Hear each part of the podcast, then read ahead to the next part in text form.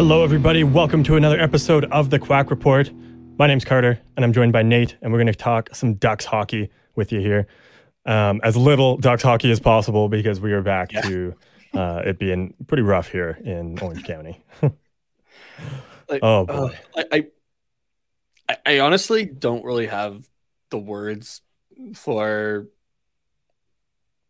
you know even calling it a shit sandwich is being too generous for it. Like Yeah, like it's it's not even you don't even get bread to like make it a little better. yeah, it's just it's like a moldy shit sandwich. yeah. Take the okay. You, you know the part in uh the original Jurassic Park where Jeff Goldblum's character just like it's it's it's purely a just for laughs scene, Mhm. right? Where it just kind of zooms out on him taking off his glasses to this giant pile of shit and just goes, "That's a big pile of shit." Yeah. Okay, now imagine that pile of shit is not solid. it is just diarrhea spread out everywhere. And it's all over the dinosaurs, it's all over the vehicles at that point, and they're just like driving through it all, basically. You can't see anything. It's all just brown. That That's an image right there. that was that game, I- I- honestly. I, hope that nobody listens to this during like breakfast or anything or on Oh, their I ho- lunch break. I hope I what- hope they do. I like, what hope a- they do. what a way to ruin your Monday. Yeah, well, you know what? The Anaheim Ducks and their lackluster play ruined my Friday, um, along with That's you know fair. schoolwork and whatnot. But like, God, and you know what? I'm I'm sure their play as well ruined it for everybody that unfortunately paid for a ticket for that game when they were, I'm assuming, on a holiday, right? That's true, yeah. Thanksgiving was the Thursday, right? So I, I'm, as a, I'm guessing. as the whole family, like an Yeah. afternoon outing, you're going to go Exactly. to Honda I'm Center tot- with your kids, your cousins, Yeah. your brothers, sisters, aunts, uncles. Like, Yeah, so I'm guessing that the majority of people there, at least, had the day off, right? Like whether they booked it or it was just a like a given thing, right? well, I would imagine that people who were at work were not at Honda Center, unless you work at Honda Center. But yeah, but like Yeah. but like the the majority of people that are at Honda Center paid money to go see that shit park, basically. and it's like I feel bad for those people. Like that was brutal right from the start.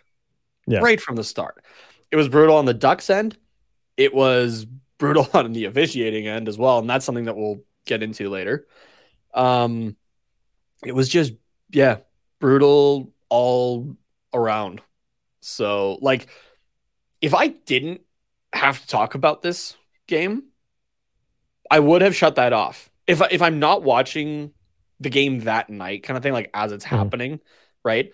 It's normally because I have like something else going on, but I'll go back and like watch the, you know, like the condensed version of the game or like the highlight packs, whatever, Mhm. to be able to talk about it here on this show. I would not have taken a look at this whatsoever if I did not have to talk about it yeah, because it was just a even to just have it on in like the background for portions as I was trying to do like some homework on Friday. That felt like a waste of the use of my ears that could have been utilized for something else. you could have been watch, listening to a podcast, listening to music. Exactly. Yeah, I, I have literally anything else on in the background. else. Yeah, Exactly. you could have So- and- enjoyed silence, maybe. Like, Yeah, exactly. Yeah, I, I could have just yeah been in compl- I could have gone into an isolation room, driven myself mad because I can hear my own heart beating, and that would have been more fun for me than listening to that. Yeah. and seeing what was going on as well in that game. It was brutal, and it only surprisingly got worse throughout the game. Just to like encompass the whole thing, because I was uh I know you didn't get the chance to see it like right as it was happening. Mhm. Um, but I was kind of keeping you filled in. And uh I'd even said like that um this is just like lackluster, like especially by this like halfway point of the second period. Like that's like for sure not a whole heck of a lot going on. And then I want to go back to your thing from a couple episodes ago of like the team just seemingly like looking like they've given up. Mhm. That was that game where the whole team looked like they just gave up. Outside of Max Jones in the last five minutes to say, screw you, Talbot, you're not getting a shutout today. Yeah, right. Like that was it. That Outside was, of that, that entire team was not there. And I'm not even going to make the joke blaming it on Thanksgiving turkey and that sort of thing. Mhm. Even Thanksgiving turkey could not put you in that much of a fucking coma. it was just like honestly, that was one of the worst performances I have ever seen, not even just out of this team, but just in general watching hockey in like I'll say the last 5 years. And I've seen some horrible games. But that was that was horrible. I'm sorry for anybody who paid for a ticket for that.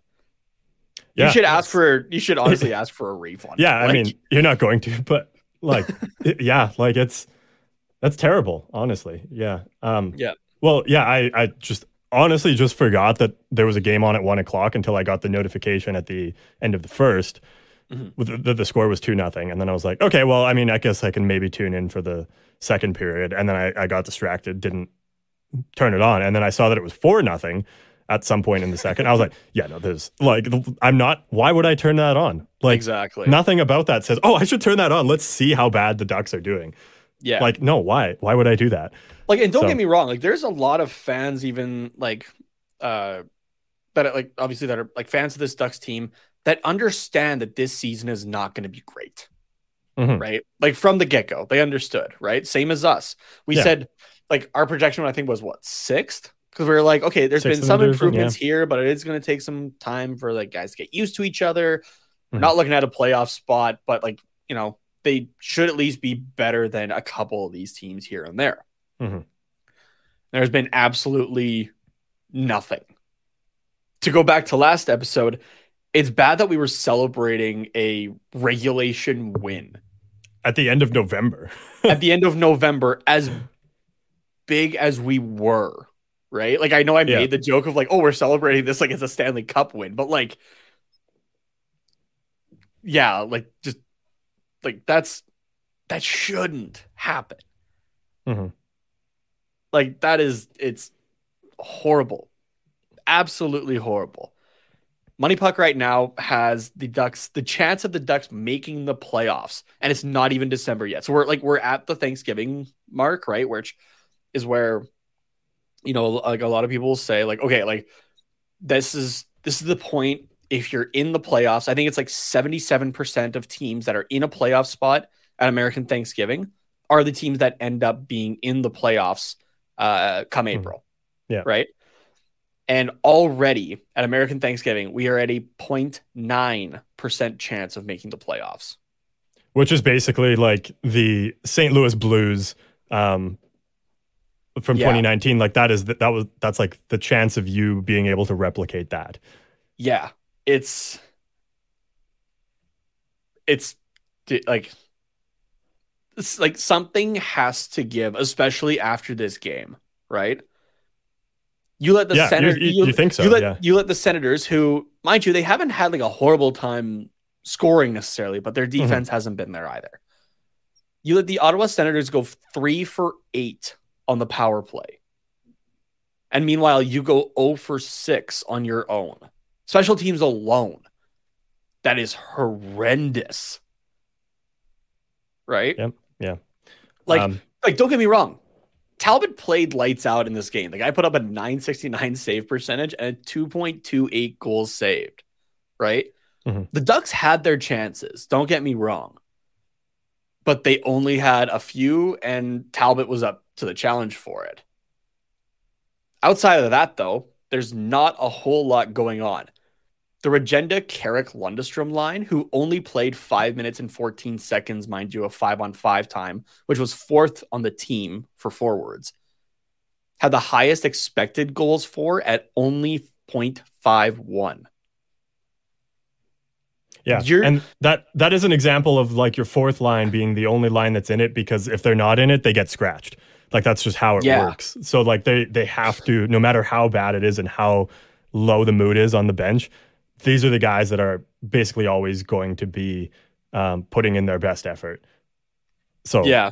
So, and nobody else was. I, I would say after the first period. Like it, they came out like, okay, we have a chance, and then after that, it was, yeah. From Yeah. from what I saw from the highlights, since I have said I obviously did not watch the game, Yeah. I did not bother there, but So again, we were talking like a few episodes ago of how like in the post game interviews, right? These guys are just like they're looking like disappointed, upset at this point, right? Mhm. And even the I don't know if like quote unquote the hero of this game for Anaheim, Max Jones, right? Because he was able to score the only goal with like two and a half minutes left in the game. Yeah. Right. Is like on the verge of tears, basically. Like this is tearing these players apart. Mhm. And I don't think it's that they aren't playing.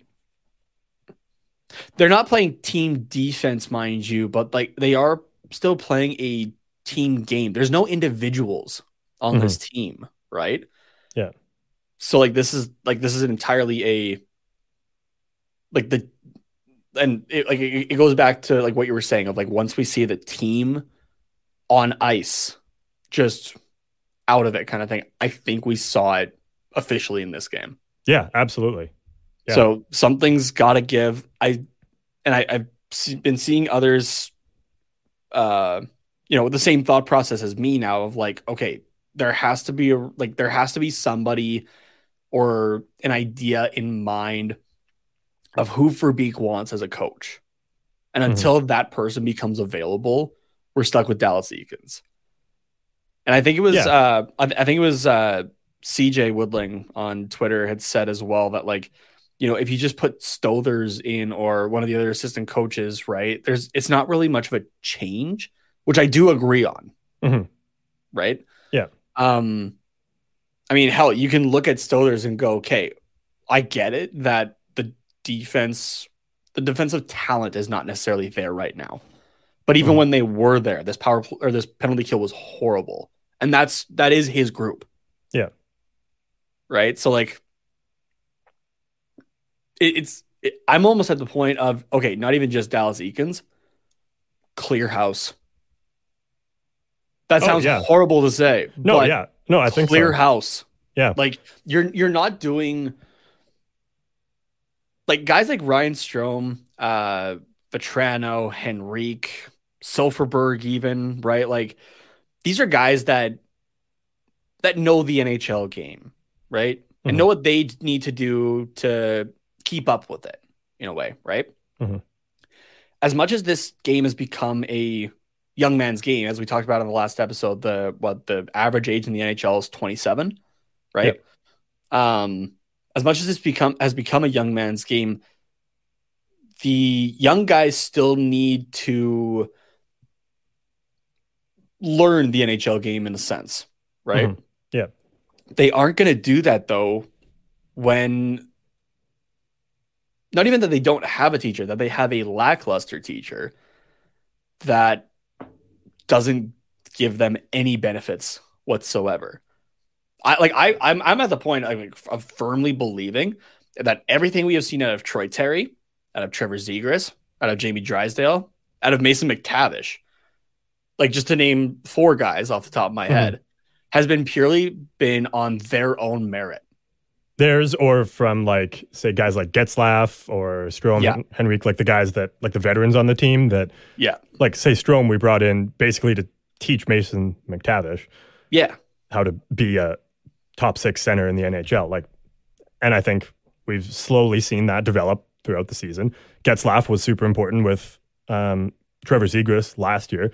Like, so I'd say those guys, those veteran leaders in the locker room, and um, what they've learned in San Diego, Mhm. again from guys on the team or the coaching staff, and it, it's harder for us to comment on that since we don't watch the Gulls games. But Yeah. um, plus plus the San Diego coaching staff did all just change over this last offseason. Yeah. Um, but I haven't seen it. Or I've seen very little development of like coachable things or like things that y- you learn from the coach coaches. Like I, I haven't really Yeah. seen that from any of these players. So it's yeah, like I'm with you that yeah, they're they're waiting for the right coach because this team is building an identity and you need a coach that is going to fit that identity. Um, and then you also need to wait for them to be available. But at a certain point, having just any coach that's not Dallas Eakins is better than just a different perspective as a whole. Yeah, exactly. Like fuck, you could you could put one of us behind the bench. It like you could put Ryan Getzlaf behind the bench. You could put uh, the homeless guy who lives like near the deli around the corner from your house. Like it doesn't matter who is back there at this point. It just needs to be somebody new.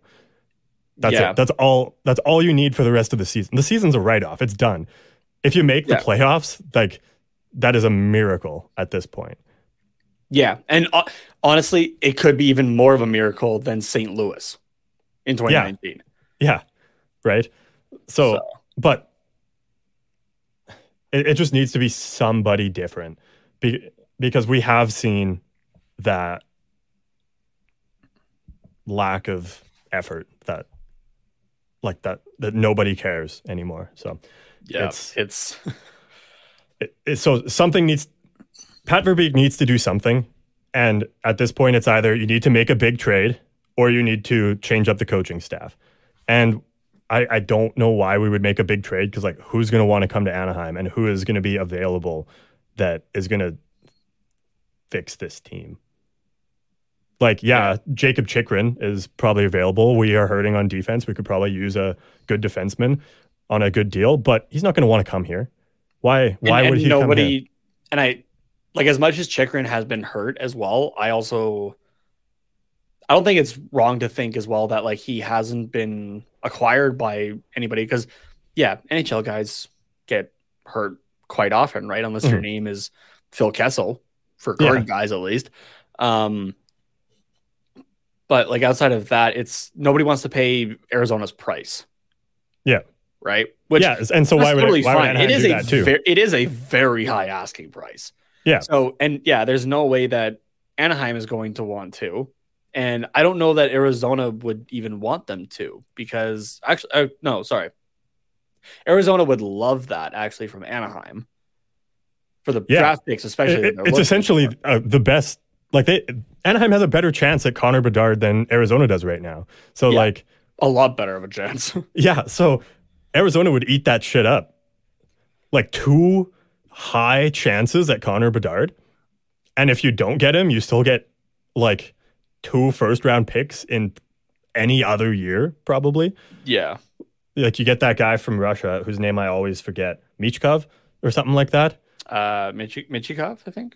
I, I don't remember offhand. Yeah, so, something yeah. like that. Um, and then the third guy is like still a probably a top two guy in any other draft that doesn't have these elite franchise like generational talents or projected generational talents, I should say.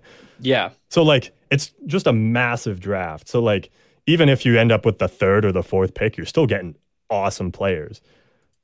Yeah, absolutely. and and th- think about it this way too. You have guys on your roster who have already played with Bedard Mhm. and also in high stakes situations, right? Yeah. And I'm, I'm thinking specifically the World Juniors, Mason McTavish playing team playing on Team Canada with Bedard, Mhm. and if I'm not mistaken, JB Drysdale as well. Um well it wouldn't have been last year, it would have been two years ago. I And and Bedard was 16 and no, but I think no, he was got- 17 in last year. I- so I- oh, so I maybe think he got brought onto that team here. you're right. Yeah. Um, Yeah, if you want to double check that. So, but at least even with McTavish, because those two are both forwards, right? Yeah. You already have familiarity there with each other. mhm. So it's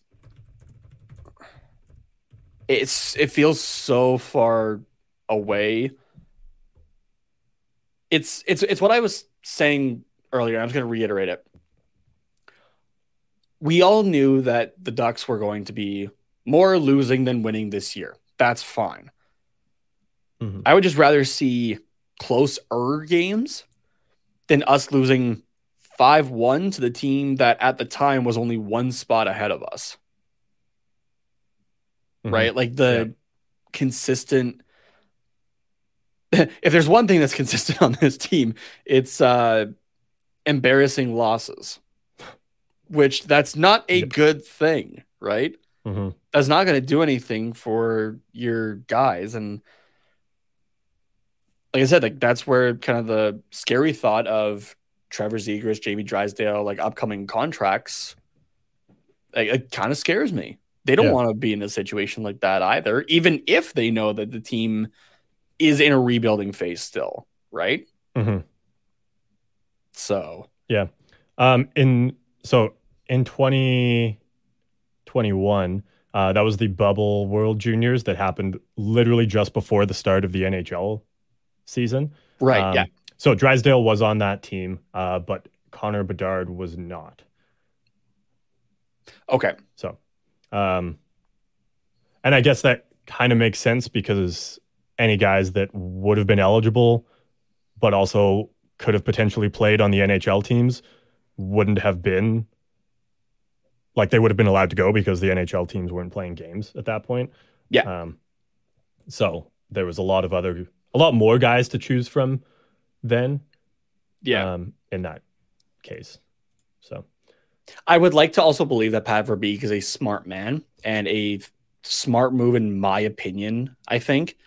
I think we talked about this before. Let Mason McTavish go to the World Juniors this year. this year. Yeah, Oh yeah. Well, fuck. Like, Like, what, in less- we're in less- keep in him on the team because he's helping us like get into a playoff spot. Like, y- yeah, yes, he is helping us be a better team, but no, he's not pulling us into a playoff spot single handedly. he's also not really helping us when he he, he gets put on the fourth line. Yeah.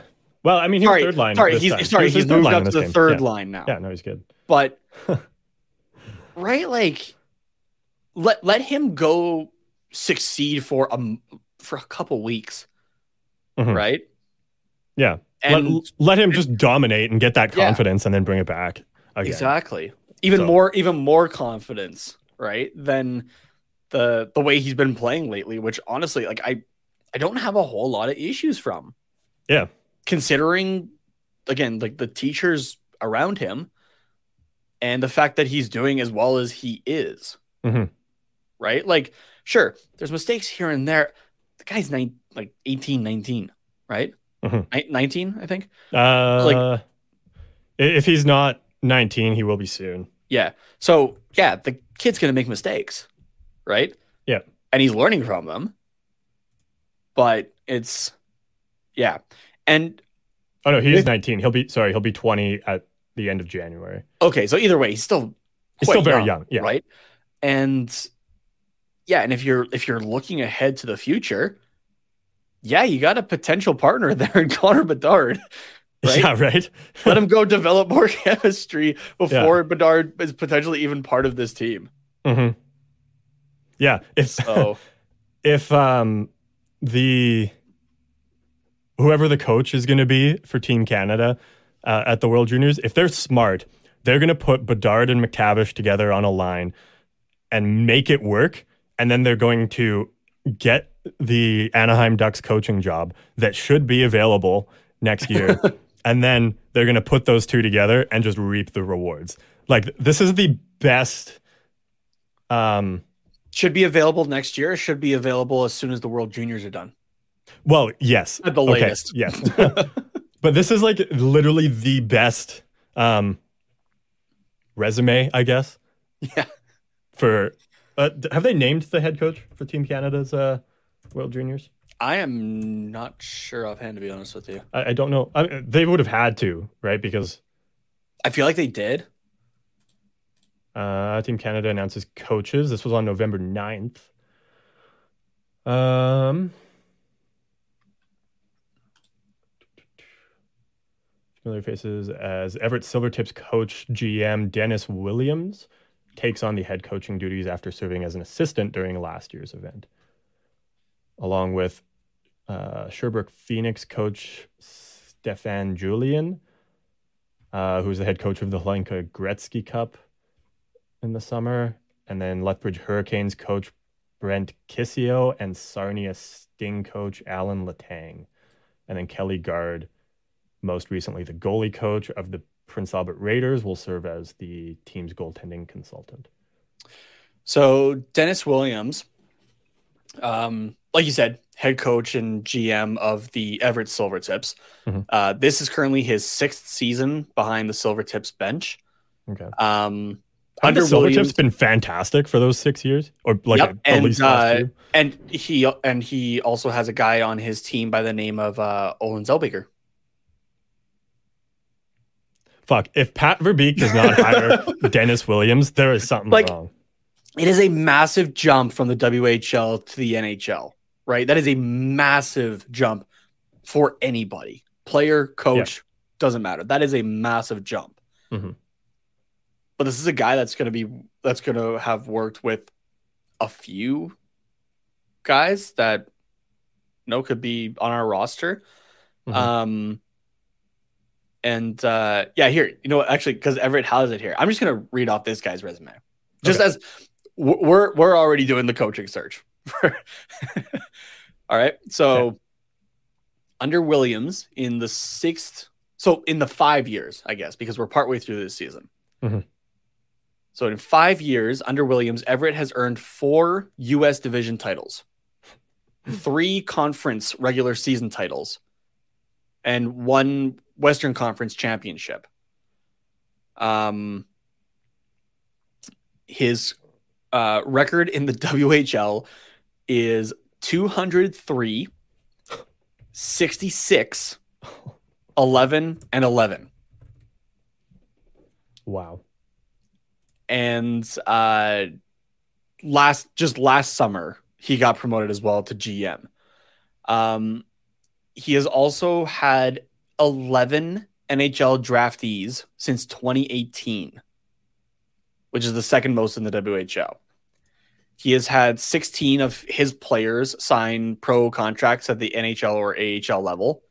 Mhm. He's earned four gold medals at IIHF competitions um, with as well four different players. Uh, Carter Hart might know him from Philadelphia.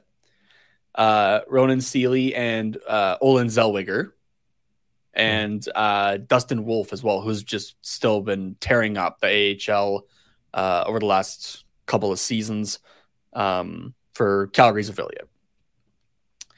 Um, he has the best overall power play percentage and penalty kill in the Western Conference since 2017, uh, which the power play percentage is just south of 25%, and the penalty kill is 82.4 Those are damn good numbers. for the WHL, especially. Oh, yeah. Yeah. Um, because if, if you haven't heard us talk about the WHL before, it is a high scoring league. It is Mhm. flying hockey. Yeah.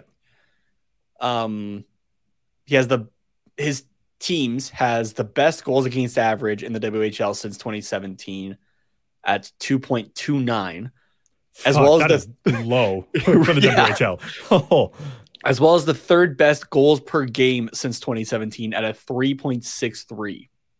damn. He has a gold. He has a gold medal uh, from last year's World Junior Championship as an assistant coach, Mhm. and he won. Uh, he's a two-time winner of the Western Conference uh, Coach of the Year in 2018 and 2020, and the U.S. Division Coach of the Year in 2022. That's just like some of the accomplishments that he's had, and then you like you could go into those like some of those players that he's coached, Mhm. right? And, and see what they've done. Yeah. Yeah, exactly. Like uh like I'm taking a look here at just like the shortened uh 2021 WHL season. Yeah. And just from a goalie standpoint alone, uh Dustin Wolf is 4 of 5 awards here for 2021 Mhm. Wow. that like his like any of his guys uh any of his guys won. Mhm. So like just on the like the goalie level, I guess. Yeah. Um and uh two of his guys shared the division like goals goal scoring title. Hmm. So just completely nuts and oh yeah, uh four of his guys um, were named to the division All Star team. That's that's pretty good. out of out of six guys, four of them. Yeah. wow. Um, so I just want to com- do a little comparison here because um, I'll admit I'm a little rusty on the path a person takes generally to get into a head coaching role in the National Hockey League. Um, Yep. And it's it's different for everybody. It's not quite as clear cut as like a player, we'll say. But um, we'll take Andre Tourigny, who is the current head coach of the Arizona Coyotes. He started uh, last season with them. Um, and I figured that was a very good comparable because it's it is so recent. Um, and so Tourigny started in um, essentially in the QMJHL um, as a GM head coach for many years uh, before he became the um, assistant coach in um, for the World Juniors for Team Canada um, during those years in the QMJHL as well. Eventually, he moved up to be an assistant coach for the Colorado Avalanche from 2013 to 2015, um, and then assistant coach of the Sens from 15 to 16, which no, that wasn't their cup year or their cup run year. That was the year before. No, it was the year. Yeah, it was the year before. Um, and then uh, back to the QMJHL for a year, then flipped over to the Ottawa 67s of the OHL uh, to be their head coach for a while. Um, and then assistant coach of the Canada World Junior team in 1920, head coach in 2021, um, followed by the World Championship assistant coach in 2021, and then was named head coach. So, kind of a back and forth between assistant coach in the NHL and head coach in the juniors before eventually getting head coaching role. Just to map Dennis Williams very briefly here. Um, head and assistant coach in the NCAA for a while and various other college leagues. Head coach in Everett um, in the WHL, and then that's kind of it. So I could maybe see him being an assistant coach uh, in the NHL, not just immediately jumping into a head coaching role, but I think an assistant coaching role with a veteran head coach at the helm um, could be beneficial as like a let's groom Dennis Williams to eventually move up to the head coaching role under, say, a guy like Bruce Boudreau, um, Ken Hitchcock, Barry Trotz, like those veteran guys who have been around for a long time that are just looking to, you know, make a couple more million bucks over the next couple of years and um, set up a team for success, both in coaching and in um, in their players. So I, I think it, it might be a bit of a step or a, a leap to make Dennis Williams head coach right away, like as of Yeah. next year or this year. But I think you bring him on as an assistant coach as soon as possible. okay, here I got another idea. Okay. I do. I do like yours though. I'm not dismissing it. Oh yeah, yeah, for sure. Yeah. You bring Roy Sommer up. You promote him, Mhm. right? He's your head coach in San Diego, and then that's where you get a guy like Williams to be the new AHL coach, That's possible too. right? Kind of get him there. Theoretically, he'd be working with um, similar guys that he's either seen in the WHL or coached, like Olen Zellweger. Yeah. and let him get his footing. And then because Sommer is Sommer's a lot more of an AHL coach. And I think that does show on his resume, right? But it's hey, this is at least somebody who can fill in for the time being. And if you would like it, the San Diego job can be yours, but we have this guy in mind in particular. It's it maybe doesn't sound the greatest maybe for Sommers, but Mhm. or for Sommer, but it does kind of it I don't know. I'm I'm just spitballing ideas here.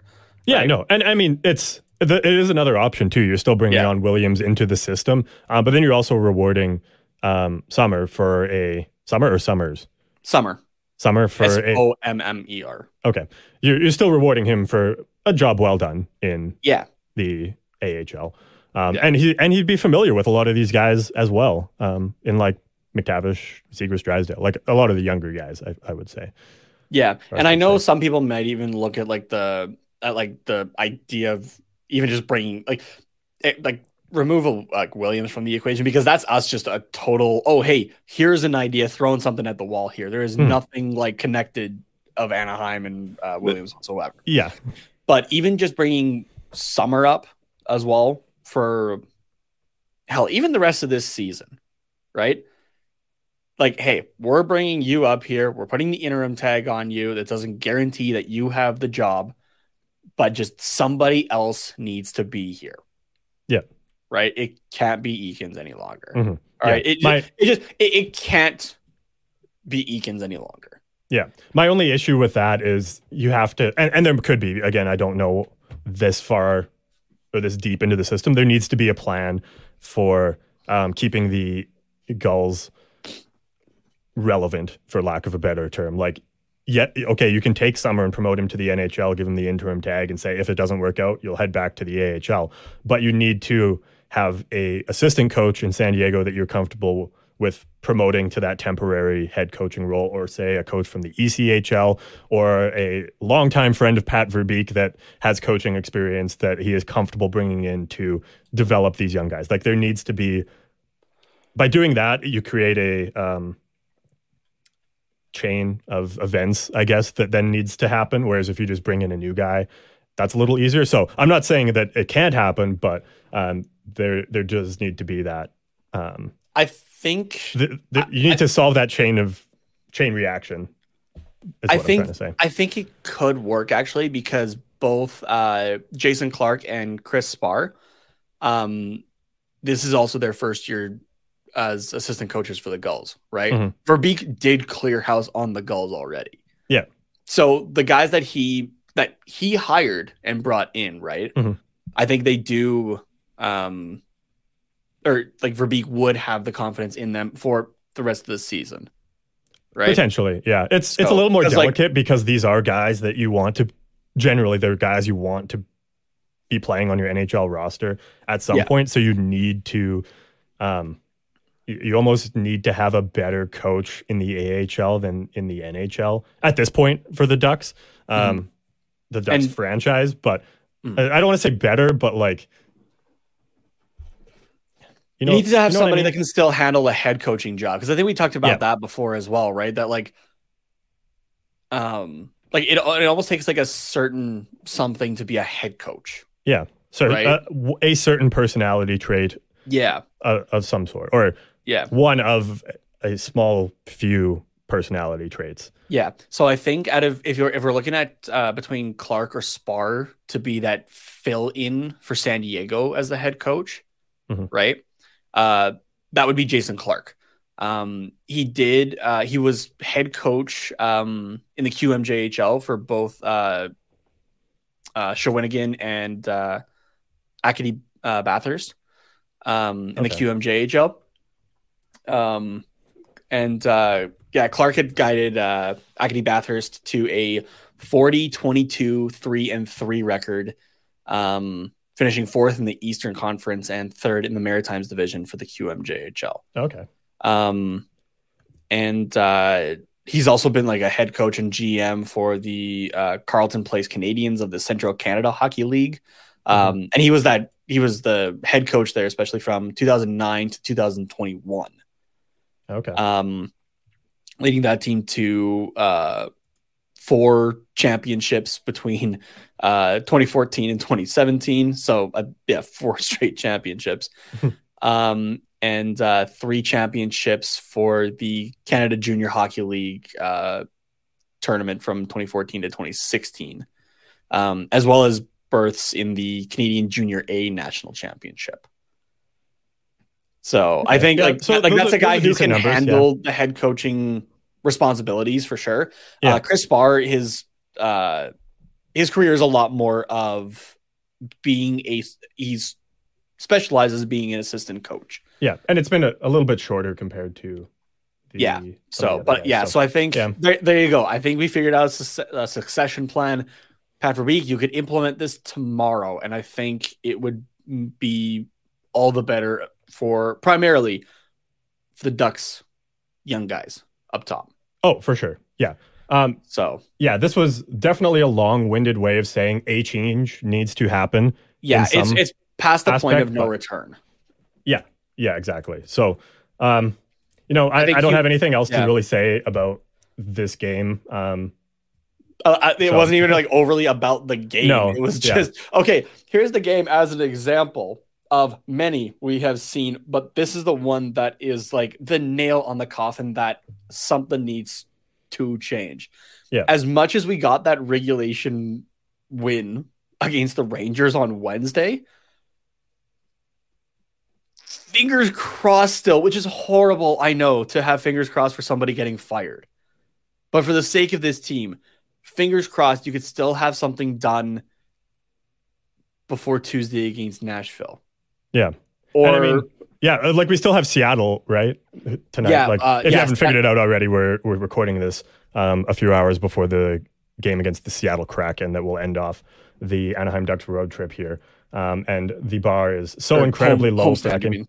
homestand yes sorry before they go on the road the bar is so incredibly low for this game like already i don't think that anything that happens in this game is going to change the outlook on the season you know Yeah. Um and and i would be shocked if this was a dominant win anyways like yeah, no. It's not not going to happen. this is this is not the seattle kraken that we saw last year and in game one of this season of this season. Yeah. Um sorry, I'm going to correct my thing. Not before Tuesday against Nashville because that is a road game. Um they'll the Ducks will go on a four game trip here between the 29th and uh December 4th. Mhm. I'm calling the 4th or 5th at this point because then you get back home for a week and then you go on the road again. So sorry, you're saying after the road trip, but before the couple games at home is when the change Yeah. is going to happen. See, I think that's I already would I, why. I like, why would you give like that that road trip? Like, why why would you give Dallas Eakins that road trip? That's kind of the boat boat that I'm in there. it's not for Dallas Eakins, it's for Sommers. Or it's for it's for Sommer.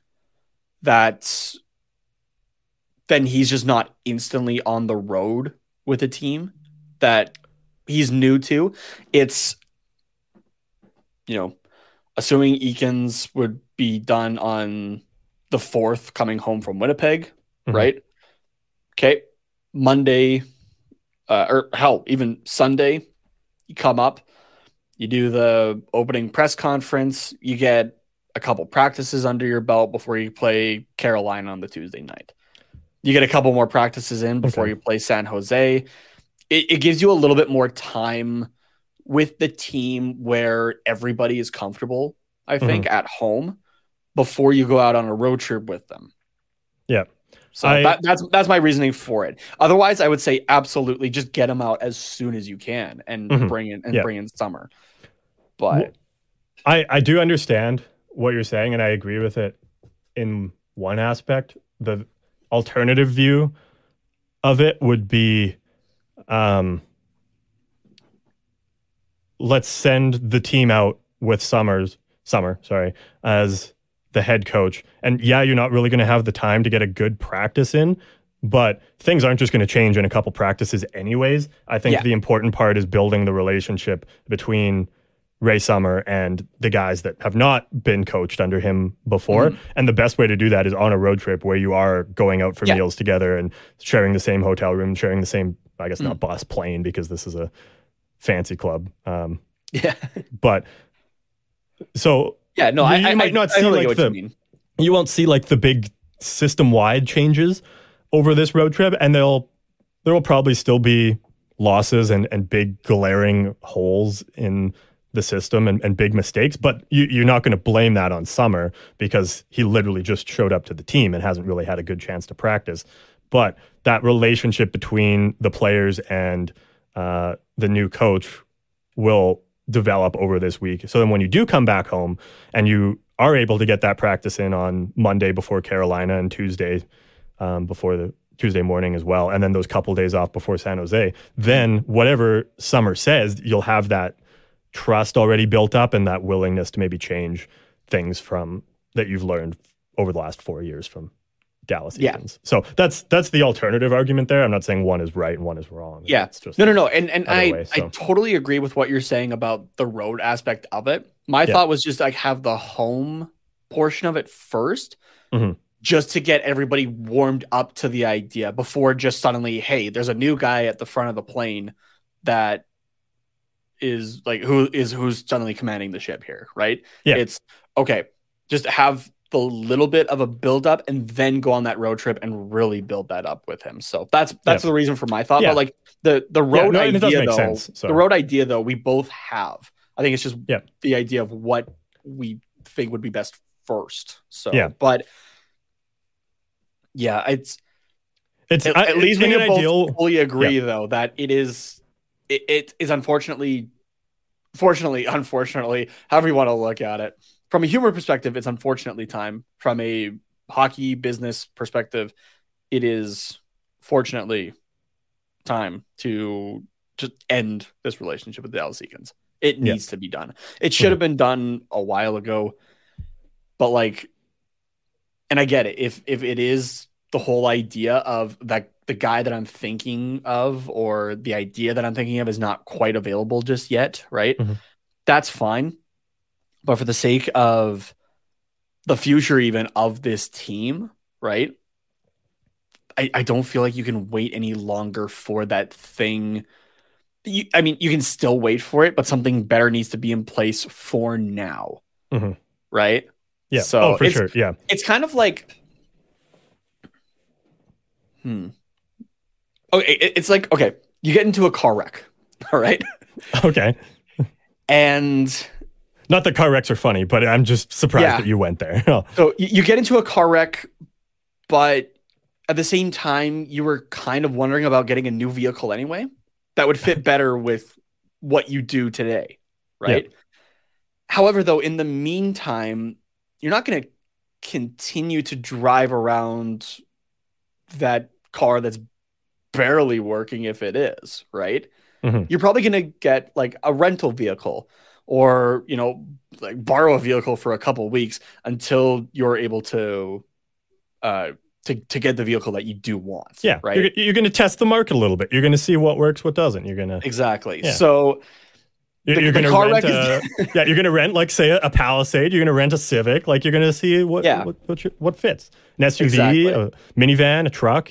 You know, Yeah. options. You want a you want a nice pickup truck, but at the moment, uh, it's either okay. I'm gonna drive my or attempt to drive my beat up Corolla, or I'm gonna suck it up for a little bit and uh and, and use the rental uh, uh use the rental caravan.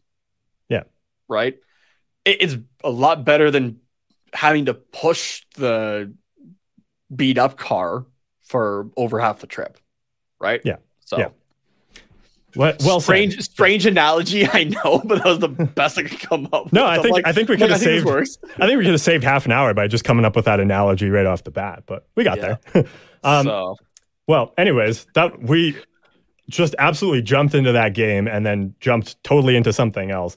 Um, so we've got um I think there's only one other thing I wanted to touch on. Oh, yeah. really No, no, go for it, if you would like. Or like Oh. for for the game. oh for the show, oh for the game, yeah, go for, the it. game. Yeah. Sorry. Um, purely just uh, okay. The the hit that Strome had that he got the penalty for for I think it was, it was boarding or cross checking. Yeah. yeah. it wasn't a Whatever it great was. hit. Anyway, my favorite part though was watching it back and you see Strome's reaction to him realizing, oh, the guy I have to fight is Brady Tkachuk.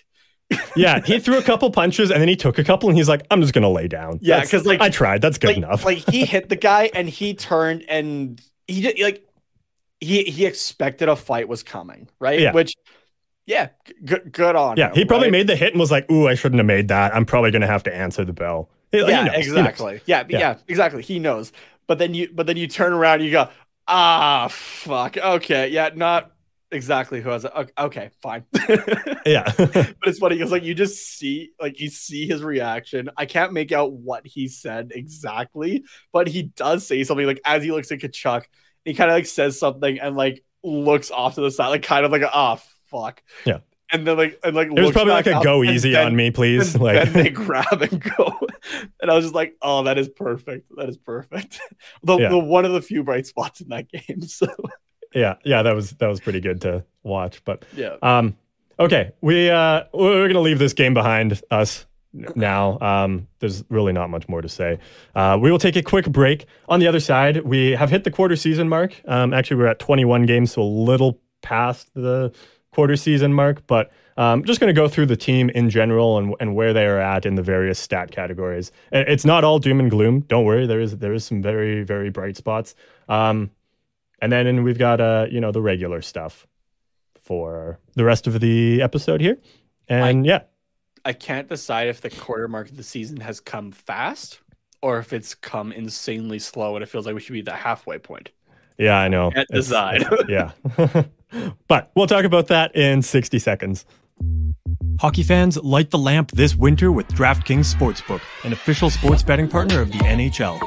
New customers can bet just $5 pre-game money line on any NHL team to win their game and get $150 in free bets if they do. If that wasn't enough excitement, you can turn small bets into bigger payouts with same game parlays.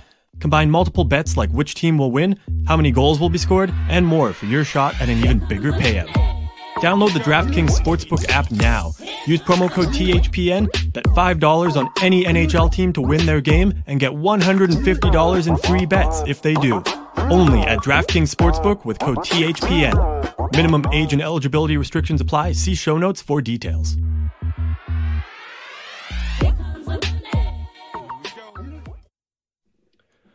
All right, so we are gonna jump into some stats here for the Anaheim Ducks.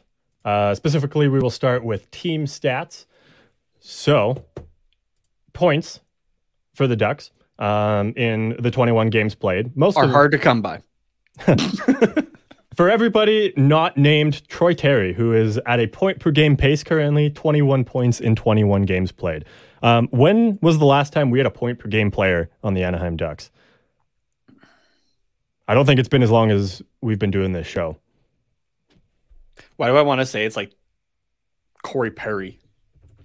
Uh, It probably has been, yeah, or or Ryan Getzlaf, Or like- or like but would the around the time player. when Yeah. Getzlaf was there, yeah.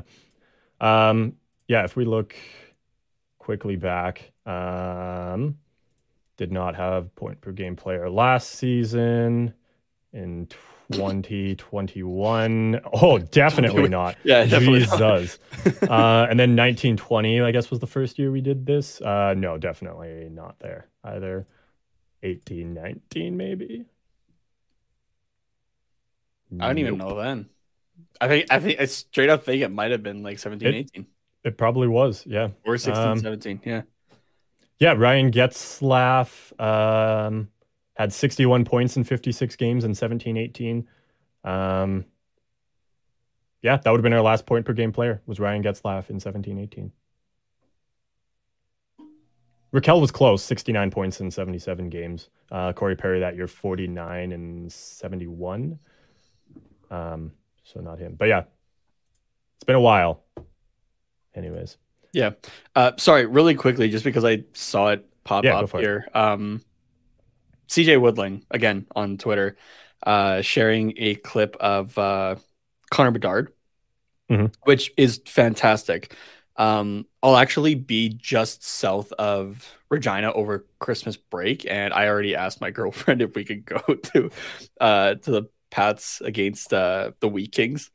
Oh, I'm yeah. like, just, so I can pay 30 bucks to go see Bedard before I have to spend like a minimum $100 to go see him. Yeah, And uh, it sounds like we will probably do it. So sweet. nice. Um, but yeah, so CJ just uh, retweeting this and like saying, like, come on, Ducks fans, you can't possibly tell me you don't want this kid in Anaheim next year. Uh, the caption reads Connor Bedard has another one. Make it 21 goals and 51 points over his current 23 game streak. Not only is he almost a goal a game, he's just like, what is that? So you said 51 and 23? That's two points a game. That's nuts, man. Who the fuck does that? And put and put it this way as well. Last I checked, the Regina Pats, I think we're sitting seventh out of ten or twelve teams in the conference. Oh yeah, it, it is. It is literally Connor Bedard on Yeah. that team, just carrying it. But And there's a great there's a great tweet here that's like "Psh, he's not even a goal per game player. He has how many points? uh, so yeah, Troy Terry point per game pace uh, right now, eight goals, thirteen assists for him. Trevor Zegras, uh, seventeen points in the same twenty-one game span there. Um, followed by Adam Henrique and Ryan Strome, each with eleven points. Uh, although Henrique uh, having missed a game for the birth of his child, which we will allow to happen. Um, only only once, like every year, though, can you get away with that one. Just I right away went to um ah uh, what's it was it is Mr. Chang on community, right? Yeah. Yeah, just the, Senior Senior Chang. or sen- Senior Chang, right? Yeah. Um yeah, the, I'll allow it. Yeah. uh, and then rounding out the top five on the team in points is Mason McTavish with 10 in the 21 games played there. So there was a sharp drop off after Terry and Zegras, but, you know, at least we do have um, contributions from throughout the lineup. So generally, Oh you know. Um, in terms of goals, Troy Just, Terry and Trevor Zegras both sorry, just- tied. oh, yeah, go ahead. Just to say, just like reading off the points alone, again, I think just supports my point of these guys are doing this in spite of Dallas Eakins. Yeah.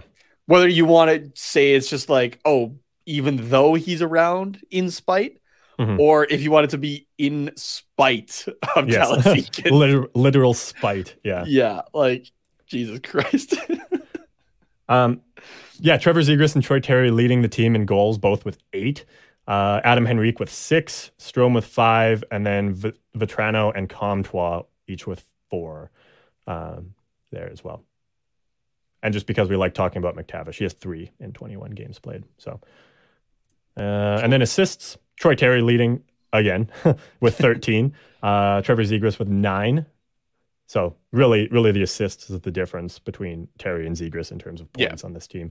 Mason McTavish, Fowler, and John Klingberg, um, all three of them with seven, and then Strome is that that sixth guy with six points. I'm gonna correct my statement actually. Okay, Mason McTavish is putting up points in spite of Dallas Eakins. there you go, there you go. Yeah, like, don't get me wrong, the other guys are too, but McTavish especially, right? With like Mhm. the stats that I read off like last uh last episode of him like averaging 13 minutes a night and Yeah. still like being in the top rookies and in the top three in assists and uh your top five in points. Like Mhm. Jesus Christ. Imagine if this kid was utilized properly. yeah, right. Where would he be? Yeah. Um, oh man. I, I didn't. I wasn't planning on going through shooting percentage, but uh, it is kind of interesting, so I do want to mention it. Um, Yeah, please do because I actually don't. Yeah, Trevor Zegras leads the team in shot percentage with 16%, um, and his eight goals on 50 shots. Um, Troy Terry, um, That is Oh, something sorry, I that could potent. Like it's a little high, but it could be manageable almost. yeah, uh, Comtois also with 16, but four goals on 25 shots, so he's shooting a lot less. Adam Henrique and Strome just um, just a little over 15%, and um, both of them 38 and 33 shots, so not not a ton there either. Troy Terry has turned into a goal machine this year, obviously because he's leading or tied for the lead with eight goals, but 70 shots, which is a high for the team, and 11.4% shooting percentage, which is like again a little high, but like sustainable. Mhm.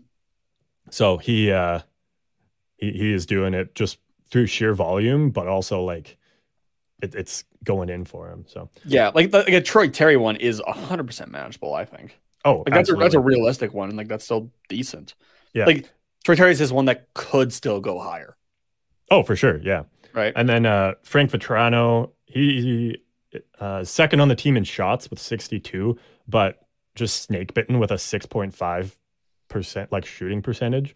Um, so I, I think eventually the tables will turn yeah. for him. And I mean, he's never been like a super high goal scorer. He is more of like a a volume. Yeah. Shooter, Volume guy like- and like giving chances. Yeah. Yeah, but still, like his career shooting percentage is 10.1 percent. So like there is Yeah. room to still grow there, and he could turn into a decent 25 ish goal scorer on this team if given the proper supports. So, um, Okay, I know. I sorry. I know you have the stats up. I'm. I did find it, and I'm just kind of like flipping through a couple things here. Yep. So without pulling it up yourself, okay, I want Okay. you to minimize the window for a second. Okay, it's gone. Yeah. Just take a guess. How many guys are, we'll say zero and up for a plus minus? I know this isn't a stat that we normally take a look at unless it's like egregious, Mhm. but just as a team, how many guys have a zero or higher in their plus minus category?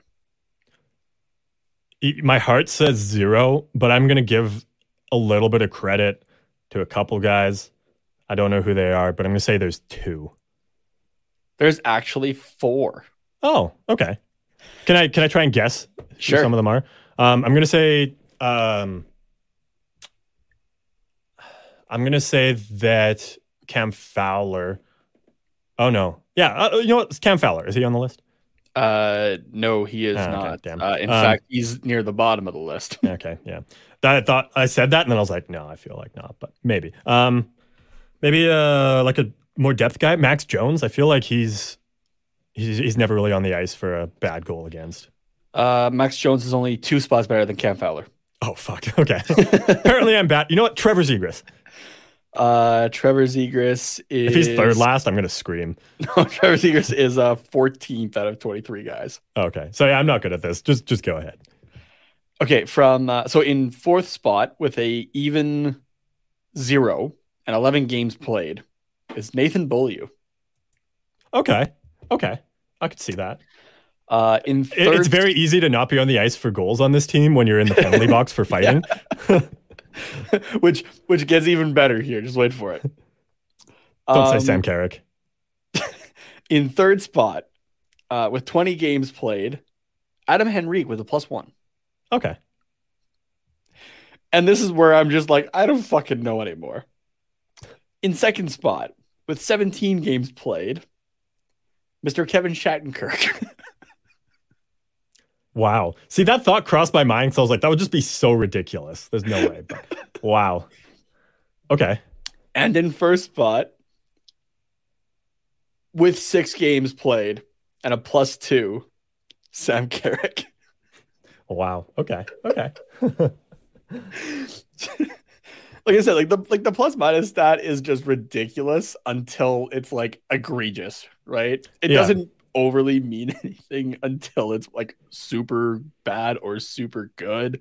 hmm Um and like for Carrick as well, his average time on ice in uh those six games is seven minutes and 51 seconds. So Damn. take it with a grain of salt, but What? Sorry. What am I missing here? That Max Comtois has 44 penalty minutes.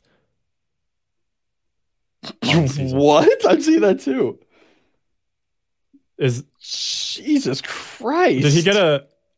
Okay, November 9th, he has 12 minutes in penalties against Minnesota. Did he fight that game? I feel like he fought. Yeah, he did, if I remember correctly.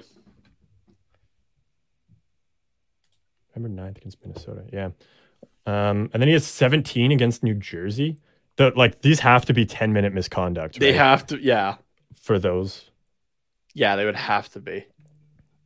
Jesus Christ. against yeah Minnesota. Let's look at because it's that's like blowing everybody else out of the water. so it goes. Max Comtois with 44 minutes to Nathan Beaulieu with 28.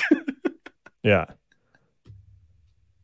Okay. Oh yes, in that game, Comtois, Zegras, and Benoit all got misconduct, and Comtois also ended up with a roughing in that game against Minnesota. So that's where the 12 minutes comes from there.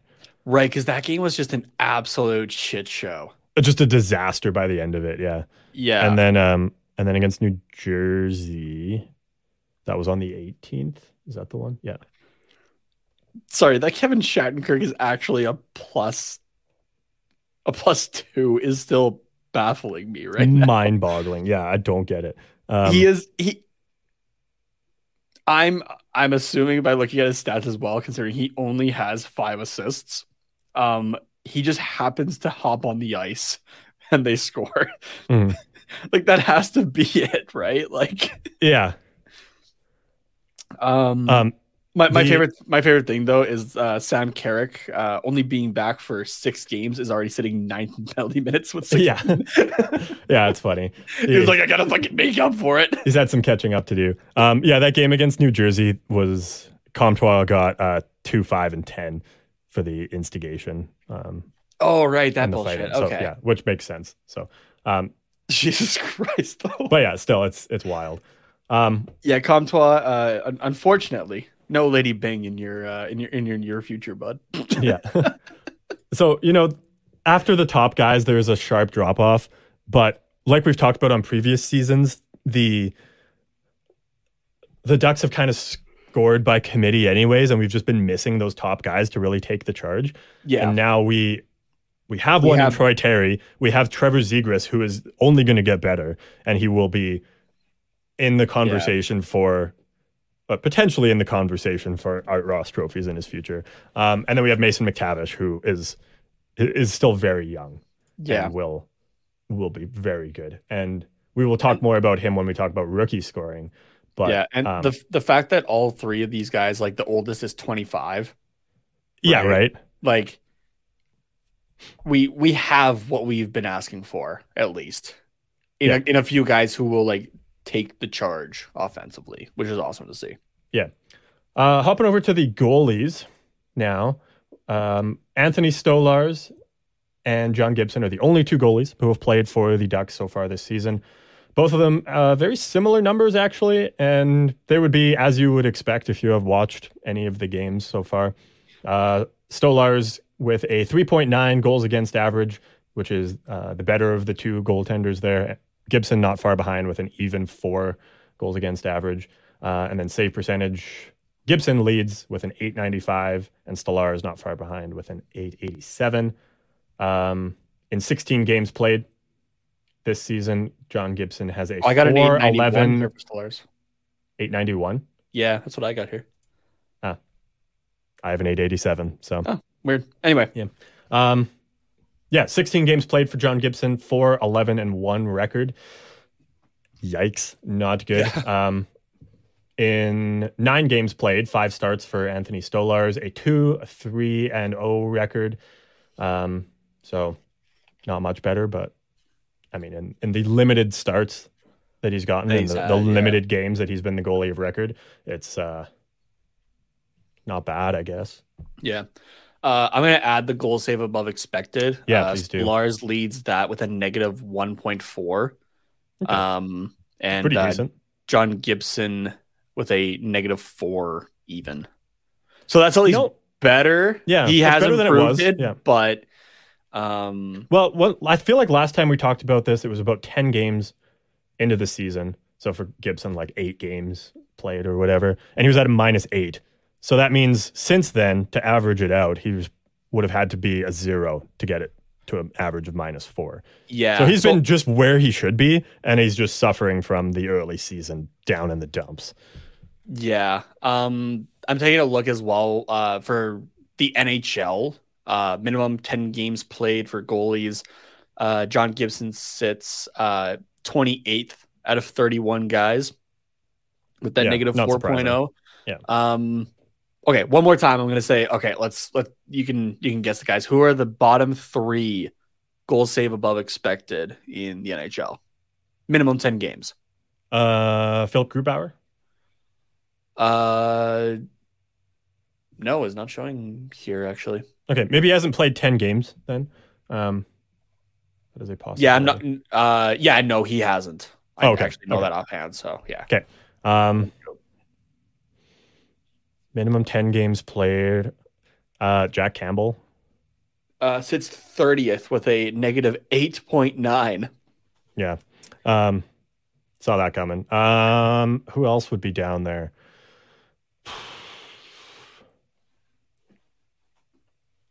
I want to say Kuemper, but I feel like he's been pretty hot and cold. So like he would probably be somewhere in the middle.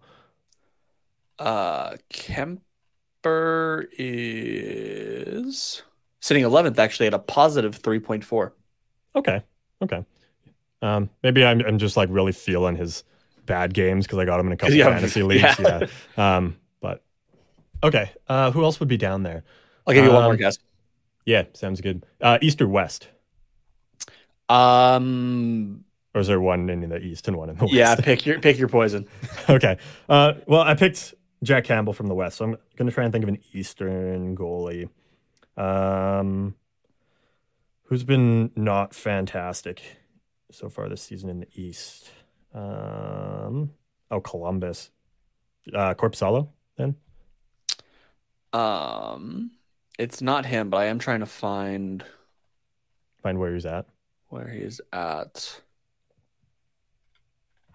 Maybe he has also not played 10 games. Yeah, I don't think so because I'm not even seeing Columbus here actually. Oh, wild. Um, oh, yeah, they've had three goalies. Um, Tarasov's played six, Korpisalo eight, and Merzlikins nine. Okay. Well, that was a wasted guess then. so uh, just below John Gibson in 29th spot is Sergei Bobrovsky with a negative 5.2. Really? Then you have 30th with Jack Campbell at the Edmonton Oilers, negative 8.9. And then uh, just a little north of us, a little west of Edmonton, Thatcher Demko still with a negative Oh, 9.1. I should have got there. I, I really should have got that one. That, that was an obvious one. 50 goals against over 13 games. Yeah, that's not good. And and then he's he's last in goalies that have played over 10 Yeah. games. Yeah. Um, and to compare to John Gibson, Gibson's played 16 games and has had 59 goals against. So three more games, nine more goals against. So Okay. Yeah. So probably about the same then, actually, in goals against average. Uh, no, maybe not. Um, who's that? Vancouver. It's his like actual goals against average because I don't want to do the math. Uh, math. uh, Um, Three point eight seven. So actually better than Gibson. Yikes. Yeah, But again, Gibson's had some stinkers. Like he's he's laid some big fat turds already this season. Not that Demko hasn't, but See, for some reason, I'm having different numbers than you. I got Gibson both from the NHL and MoneyPuck here at a point eight nine five. I was I was his goals against average a 4.0. Oh, sorry, I was Yeah. looking at save percentage. Yeah, yeah. Okay. Save save percentage. I, I have eight nine five as well. So Okay, and then uh, yeah, Thatcher Demko, I have a save percentage of eight eight two. So not a whole heck of a lot better, but Yeah. or actually, or not like Gibson, not a whole heck of a lot better. Yeah. Um okay, and then let's go to the rookie scoring race just because we are invested in Mason McTavish. Um, Fuck I mean, yeah. one, two, three, four, five, six, seven, eight. He's technically ninth in rookie scoring with ten points, but he is in a like five way tie with Perfetti, Pinto, Addison, and JJ Peterka for that fifth spot. And then there is a four way tie for that second spot with 11 points. So he's really only one point back from Johnson, Matias Maccelli, Fabian Zetterlund, and Jake Sanderson. Um, and then Matty Beniers is running away with it so far with 15 points. Um, so, like, yeah, looking at McTavish in that nine spot, you're like, oh, yikes. But it's actually a really tight race if you take out Yeah. Matty Beniers. Like, he's. Um, he, he's like a two point game away from being second. And uh, yeah, if you wanted to try to put down some money on him with uh, or on Mason McTavish winning the Calder still for uh, with DraftKings promo code THPN there at sign up, uh, Mason McTavish is currently sitting at a plus one thousand two hundred. Okay. So that's odds. a decent return. Yeah. Yeah, uh, the guys that are ahead of him: Cole Perfetti, Shane Pinto, Jake Sanderson, Logan Thompson, and Matty Beniers. Right. Yeah. I guess you got to take uh, Thompson into account, who Yeah, would not be in your traditional points, goals, assists categories here. Um, but yeah, it's. Um, I, I would bet that Beniers or Thompson would be the guys. Like if you were to award it right now, it would be one of those two guys. Yeah. To win it. Um, but obviously, we're only a quarter of the way through the season. There, a lot can change, and if the Ducks can change the coach, get that new coach bump, and then you know actually be decent for the last what do we have left here? Sixty-one games. Then McTavish could very easily enter that conversation for Yeah. the Calder Trophy. So absolutely. if you think that's going to happen, if Dallas Eakins gets fired this week, um, Maddie, or sorry, not Maddie Beniers, Mason McTavish's um, DraftKings odds will look a lot more enticing. Could, yeah, could look a lot better. Yeah. So, um, and then the last few stats I want to go through here, just some general team stats, um, like power play and penalty kill percentage, which we already know where those are at. Anaheim Ducks have now dropped to the lowest power play percentage now that Columbus has actually scored some power play goals. Let's go. We're number one. We're number one. well, that's one way to put it. Uh, 11.3% the Anaheim oh. Ducks are sitting at. Still better than that 8% from a couple seasons back. Um, but Philadelphia comfortably ahead with 14.3% power oh play. Um, net power play percentage, which takes into account shorthanded uh, chances and all that, or shorthanded goals against and all that jazz as well. Ducks at 6.5%. Columbus, 12%. The team just ahead of us. So our net power play percentage is awful. Just absolutely horrendous. Yikes. Let's, actually, you know what? Let's let's get into that just a little more here. Um, sort by net power play percentage. Yeah. So on 62 power play opportunities, the Ducks have scored seven goals, um, and they have allowed three shorthanded goals for a power play differential of four, which is also the lowest in the league. Awesome. Hence, hence the terrible um, net power play percentage here. Let's awesome. I um, love it. thankfully, we have not given up the most shorthanded goals. We are tied with quite a few teams for, with uh, I guess seven, eight teams for third place with our three shorthanded goals against. Uh, Vancouver has given up four, and you'll never you you would never guess the first team. So I'll just tell you, it's the Tampa Bay Lightning. We've given up five shorthanded goals. Rip. All right. they, I mean, they've scored twenty power play goals. So there's that, and uh, and Vancouver has scored 22. So like their their net power play percentage is still decent, but uh, yeah, Anaheim not doing well there. Oof. And then just to talk about the penalty kill, I know I said this wasn't going to be all doom and gloom, but we've gotten past the exciting stats now. yeah, we're in the doom and gloom stage. yeah, uh, Anaheim 65.8% on the penalty kill behind Vancouver with 67.1 and St. Louis with 68.8. After that, all the teams are generally pretty average. Holy shit. Guess who's top in the league for penalty kill percentage? Uh, I'm not. Oh, for sorry, say that one more time for penalty. For, for penalty kill percentage. Who has the best penalty kill percentage in who has the, the league? Oh man, um, who's been doing really well defensively this year? I'm gonna throw a crack at like the Winnipeg Jets or the Dallas Stars. Uh, Dallas is up there with uh, third with 83.2, but um, and then Boston is ahead of them with 84.3. Winnipeg's fifth, 82.4. The the first place team has nine is 90% on the penalty kill. Jesus Christ. Okay, through, who is it? Through 23 games, the San Jose Sharks. What the fuck? All right. Yeah, right. That's Those are the, these are the kind of stats that just make me go, I know nothing about the sport. yeah, right. to be fair, we don't watch a lot of um, San Jose Sharks hockey, but um, it's the it's the one thing that they apparently have going for them. Like Jesus Christ. yeah, on sixty um, times uh, being shorthanded sixty times, only sixty times so far this season. That's not even lowest in the league. That's wild. Um, anyways, on 60 times short-handed, they have given up only six um, power play goals against. Uh, scored no no short-handed goals, um, which I guess is fine. So their net penalty kill percentage is right where it should be. But yeah, um, and then Anaheim Ducks for comparison, 67.1% on the net penalty kill percentage, having given up 27 power play goals on 79 um, times being shorthanded and we have scored a singular shorthanded goal, which I don't even remember when that was. I feel like it was recently though. Yeah, I don't remember offhand either. Yeah. Um, anyways, so that's where the team is at. There, there are quite a few bright spots in terms of points and and scoring, and, and Mason McTavish is obviously uh, keeping his head above water in the rookie scoring race, as we expected. But, geez, knocking shit over here. Um, but yeah, they're, the the team stats as a whole are not where you want them to be, and the defensive stats in particular, plus Yeah, minus goaltending, special teams, all that jazz. So. Yeah, not overly.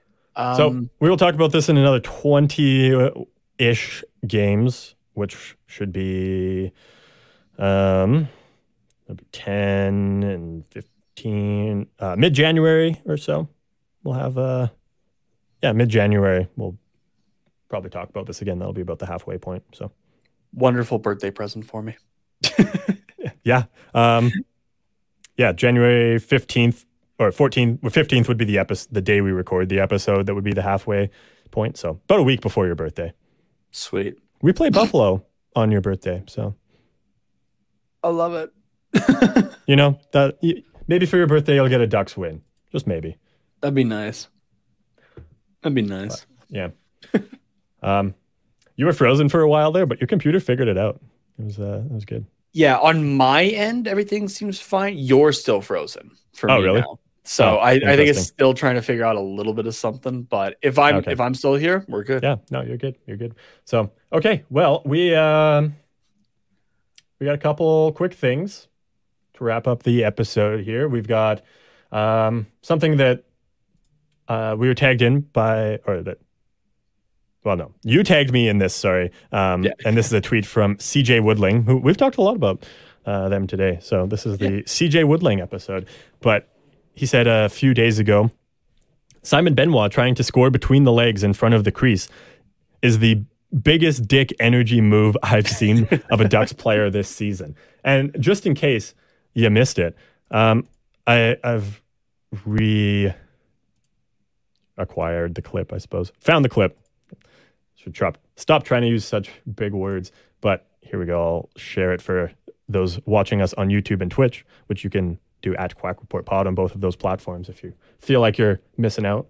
Um, but here is the play with the uh, shot from the point and just the beautiful move by Simon Benoit. Doesn't score on it, unfortunately, but man, was he close. Defender on him, too. Simon Benoit in front of the net for starters, but uh, just absolute chaos. And I love it. I'm here for it. You know what? Let's Yeah. put Simon Benoit as that net front guy and um and, and just see what happens. And if he he can pull that shit out and if he scores on that, oh man, I'll lose my mind. Transfer him to a forward then. Yeah. and I mean we talked about this on the other episode. Um, but just because it's still been in my brain since then, I uh, shall award it a big energy move. It's a what now? A big energy move. And because it's the biggest. A big energy move. Yeah. There we go. Official. It's official now. Simon Benoit, you have left your legacy on this team and on this podcast. Love it. Congratulations on having a just massive duck. Oh, I love this segment. All right. What Oh, we got next? perfect. Uh, lastly, here we just have uh, the one upcoming game against the Nashville Predators, which is a 5 p.m. Pacific start, beginning of a road trip for the Anaheim Ducks here. Um, and oh, that's right. Uh, I totally forgot that uh, Nashville's arena flooded the other day. Oh, yeah. So we might not actually be playing this game. Potentially not. Um, the games against Columbus and Colorado on, I- did that the wrong way, but Saturday and Friday, respectively, there were both postponed due to um, water main breaks. Apparently, three feet of water in some areas. So, I saw there's a there's a clip from like their video room, and it's just water pouring into it. yeah, It is That's- not good. that's that's tough. Like, I mean, it's hopefully they've got it figured out and are in cleanup mode now, but it's not something where you can just be like, ah, just open the door and just squeegee it out, like you know, when yeah, you pull into your garage in the middle of winter. I don't, know and you know, what, this isn't even relevant for people in California, but I guess for everybody else, you pull into your garage on a January, uh, mid-January day after coming home from work. It's blizzarded the whole time. Um, your, your car got stuck a couple times in the alleyway trying to get to your garage, and you pull in, you kick the snow off the tires, and then you squeegee it out the next morning. Once you- Yeah. you, pull out because you got just a nice, nice layer of water in your garage. Yeah. My favorite part about like doing this show where we're from as well is like there's some things that we just can't relate to with Californians. There's some Yeah. things that they just can't relate to with us in southern Alberta. Yeah, but we bond over our love Yeah. of the Ducks and hockey. Yeah, exactly. We just we, we just apparently love bigger birds more. Uh the town next door to us had 20 emus on Thursday get loose. Oh God! I, wait, you know what? We're gonna save that for a what's quacking. Um, Perfect, like perfect. after this. But yeah, we, just, we do have to to bring that entice up. people to go, Yeah. what the fuck? What? Yeah. Um, Just just keep that in mind. Or sorry, Yeah, not emus, ostriches. ostriches. Yeah, there is a difference. Um, so yeah, I mean, it's hard to say. I don't know. I haven't seen anything today on what's going on. Um, in uh, that does not say Nashville Predators, but thank you Google for understanding what I was trying to get at here. Um, what? Uh, let's see if there's an update from them on if how things are going there. Uh, two hours ago, to all the fans, thank you for your patience. We can't wait to be back. There's an article about cleanup efforts here that I will scan. Um, just to see if they say anything. Um, well, the players continue pr- to prepare for Tuesday's game against Anaheim. Arena staff is working to repair the damage, get the building ready for fans to come back. Um, so, no official update on that yet, but it sounds like progress is being made, and hopefully, um, they'll be able to. We had a great schedule for Thanksgiving weekend with expectations of hosting 40,000 fans for the three hockey games, but we were unable to open our doors. We look forward to hosting 17,000 of hockey's best fans on Tuesday for our game with the Anaheim Ducks, and we thank everyone for their patience as we continue with the restoration. So they're So it Um, sounds like we're good for now. they're, they're optimistic that they'll be able to get it under control by um, game time, which will be 7 p.m. local time uh, in Nashville. There, so hopefully, it'll 5 p.m. go. Pacific. Yep. Um, obviously, Nashville with I, guess five days off in a row now, with a couple games off from Columbus and Colorado. Um, their last game was Wednesday, the 23rd, a 3 0 loss on the road to the Detroit Red Wings. Um, and then, yeah, no games on either side of this Anaheim one. So it'll be, uh, I don't know. I don't know how that one is going to go with uh, them obviously not even. I, I mean, I guess they would have been able to practice at like a different location, probably. Yeah. Um, but that's yeah, five days without a game is still uh, still A little bit of a break. Yeah. Um, not, and I mean, we say all these things like they're going to matter for the uh, for the Anaheim Ducks, like winning this game or not. but like, at what point do you just say, okay, the Anaheim Ducks are like a scheduled win for all the other thirty-one NHL teams? It's a scheduled point, That's for sure. Yeah. right? I, outside of the one game. on Unless you're the Rangers. Yeah, it's a scheduled point. Losers. so. um, yeah. And I mean, yeah, Nashville's currently sitting fifth in the wild card race uh, in the West. Twenty games played, a nine nine two record for five hundred on the season point percentage. Mhm. Um, at home this season, they are six three and two, uh, and then their last ten, they've been six three and one. So So decent. Yeah. I feel like they got off to a rocky start. Like Saros wasn't quite yeah, what he normally is, but I think he's kind of righted the ship there. their road Um, game has killed them. They're three six and zero on the road. Oh, dang. Okay. Um, yeah, Saros with a 3.06 goals against average Oof. here. Um, Yeah, those are not Saros numbers. no, definitely not. But yeah, the last few games haven't been good for him. Three, three, and four against uh, Arizona, Tampa, and the Islanders. Yeah, I mean, he's been just streaky Yeah, this year. Like, it's a good way to put it. Yeah, it's streaky. yeah, like some some rougher games.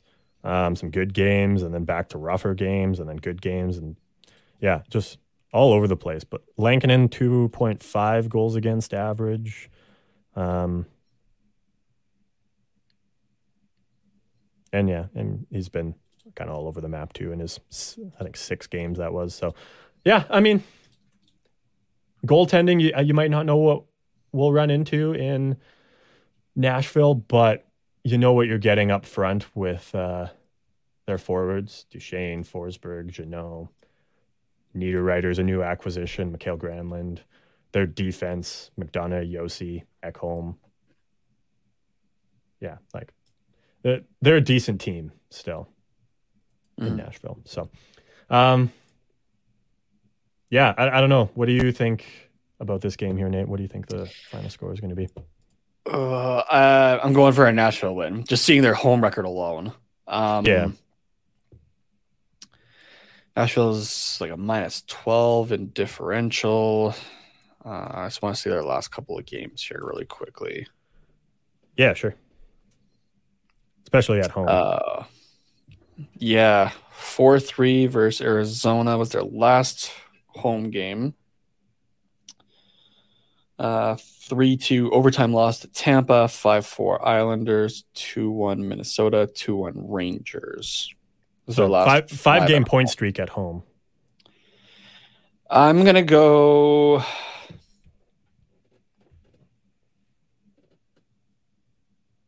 Hmm. I'm going to go 4 1 Nashville. 4 1 Nashville. Okay. The, the tricky thing about me predicting a score for this one is the m- even bigger question mark on Dallas Eakins and the coaching yeah staff and, and just this team in general, like where where they're sitting. Um, I, I know we can talk so much about like, oh hey, like this would be and like this is a like could be a good plan or that kind of thing. Until it's kind of like the Ducks winning in regulation. Until I see it happen, I'm not gonna believe that it's going to happen. Yeah. yeah so I'm running fair. on that assumption until we see something happen. Yeah. You know, I guess for like the last week, because it was a week ago that I penciled in this three nothing Seattle win, and then I left it for Wednesday when we dove in a little deeper. I I put that in there because I said this was the game that was going to get Dallas Eakins fired. We were just going to see literally zero effort.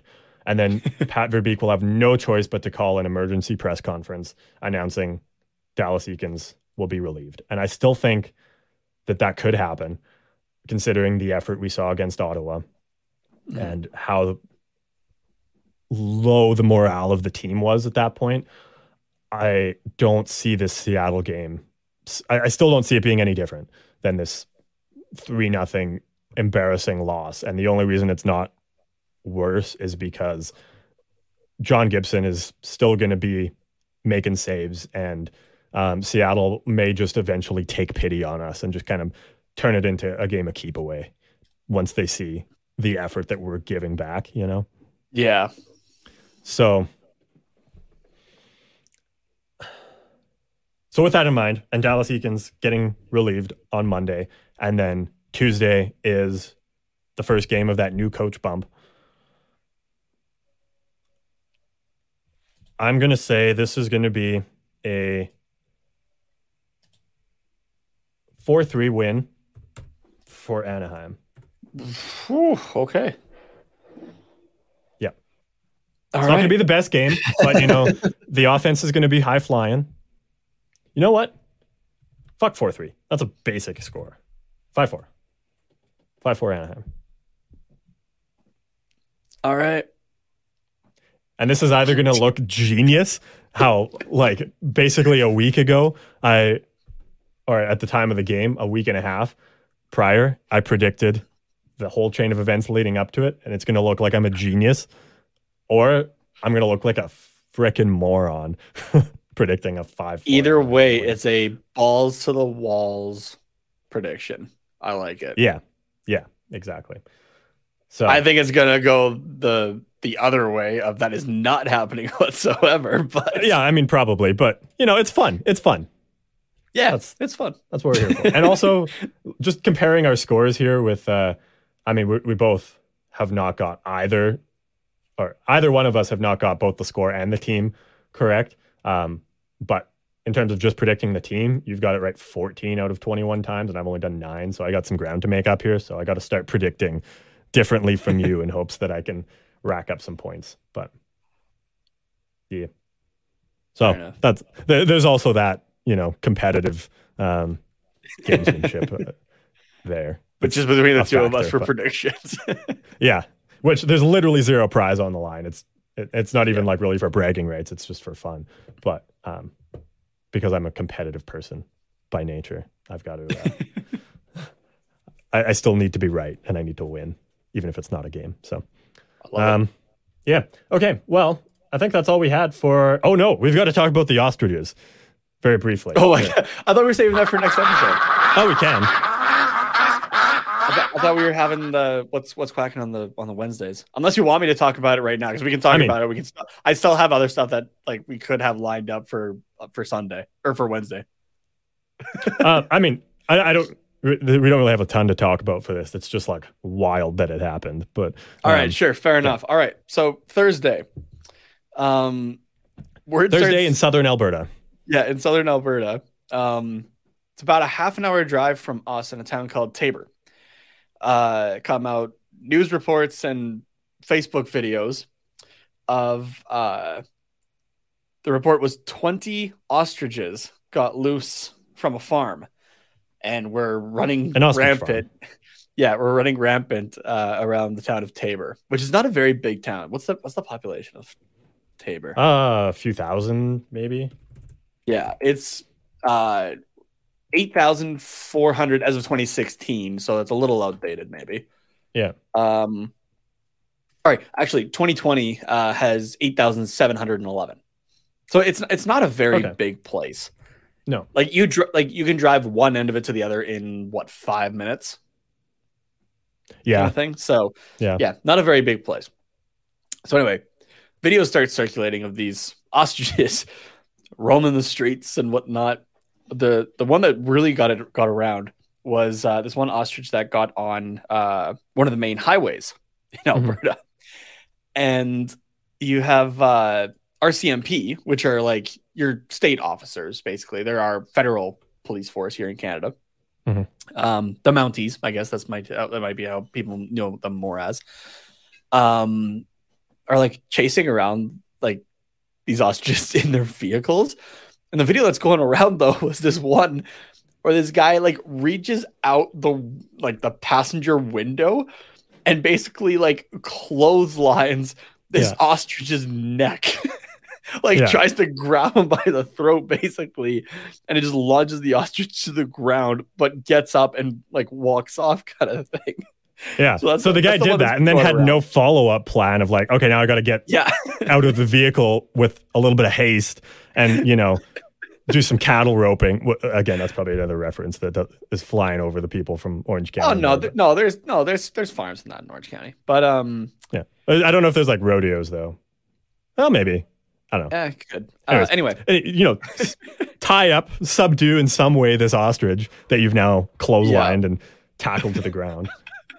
Um, it very quickly spread around. We like I had a buddy who lives like five, six hours north um, which is the great thing about the internet. Uh, mm-hmm. like messaging us in like this massive group chat that we have. like, did you guys see this? And I was like, oh my god. Um, unfortunately, one of the ostriches did die. However, the mm-hmm. 19 of the 20 were corralled and brought back to the farm. Uh, for those wondering, the one ostrich that got hit or that that died uh, got hit by a car. And yeah, they were just, just like running across the highway, like they were. I could just imagine yeah. the how many people in the in the world do you think can say like unfortunately yeah i've hit an ostrich with my car yeah like where in, they in, Canada, in canada probably not many yeah like where they aren't running wild right like yeah. where, where are ostriches even native to do you know i'm not sure offhand huh. you just google ostriches and like all the articles that come up are like about police trying to wrangle these ostriches um i love it Oh, holy shit. Okay, this no wonder this was such a problem. The common ostrich can run at speeds of up to 70 kilometers an hour. Okay, so what's that for miles? For miles, American yeah. listeners? Um, essentially, it's like highway speeds in within the city. Um, per hour to miles. Um, 40, 43 and a half miles per hour. Jesus. So they're it- it's it's they're they're tough to catch. Like they like They're you can't just yeah like you can't just like they're they're they would get a speeding ticket within the city if they were a vehicle right It's like incredible. so like you gotta you, you can't just like chase it on foot obviously and like you're zipping through residential neighborhoods at highway speeds trying to catch these ostriches. Damn that's insane. Um anyways we were looking up where they are native to. Yeah. um africa. The common ostrich is native to uh, africa. Like sub-saharan africa and the somali ostrich is native to the horn of africa Like I know we have a lot of animals in Canada at least that like aren't Yeah. native to here. Like horses aren't native to here. Mhm. Like who's the fucker that just decided, you know what, I need to bring my ostrich. yeah right I need to bring my ostriches to North America. And like also, what Who decided that? what, what do ostriches provide? Like I'm assuming in Africa there would be like the equivalent of like turkeys, you know, where like you could raise them for I meals, I, maybe. do I not know. know. I do Um, not know. Do All I know is just don't piss one off. eat ostriches? Ostrich meat is becoming a part of. I, yeah, I mean, I guess. I guess you can also eat ostrich eggs. Can you? Ride Okay, actually, no, that one I think I have heard before. Mhm, Yeah. It's not like a Uh, North American thing, but I think I have heard that. Yeah. Ostrich riding is available and even a common tourist pastime in countries like South Africa. Um, Okay, that one I have heard. Yes. yeah, but like for Canada and and America in general, what's the what's the purpose of an ostrich? Of having an ostrich, you know? Like I'm not sure. What do you do with an ostrich? like your, in Canada. your your browser right now is just like the fuck is What? this guy on? yeah. Yeah, like the, I might get a call from the uh, the FBI or the CIA being like, "They, what are you what are you doing with ostriches? Do you have we we have a warrant out that we need to search your backyard for ostriches?" Um, ostrich meat, leather, and feathers have a high commercial value. huh. Ostrich farm, Canada. Um, can you farm ostrich in Canada? Here we go. This is for Ontario, but what what do Ontario farmers use ostriches for? Eggs, it seems like. Okay. That's kind of a And like petting zoos, but they're like the one animal don't pet this thing. yeah. view view them from afar. yep. There's a there's Yeah. a fence around the fence because of their long necks. Yeah. um. Yeah. Uh, this is just an article about one guy who's selling ostrich eggs in Ontario, Huh. Ontario, Canada. That is. So, All right. There we Yeah. go. so I mean, we we still don't really know why they were here, what they were doing, but they escaped, and it caused chaos, and it was Yep. hilarious. If you, if you'd like to see a funny, well, okay, no, actually, you know what? No, I guess we've, I guess I've called out uh, the challenge for PETA here uh, on the show before. Anyway, um, yeah, if you if you want to feel bad as you're laughing at an ostrich get fucking clotheslined by a, a cop, uh, you can easily go find that video on uh, on social Oh. media. Oh yeah, ostrich Alberta is ostrich Canada. That's all Ostrich you had to Taber. any one of Yeah. those would get in there if you if you don't think you're going to remember Taber. Just Yeah. Alberta, Canada, whatever. That's all you got to search. Yeah. So or ostrich escape. It, it- it's out there anyways. So Yeah. um, okay, really quickly before we end off here, I have a question for you, Nate. All right. Would you rather Oh God.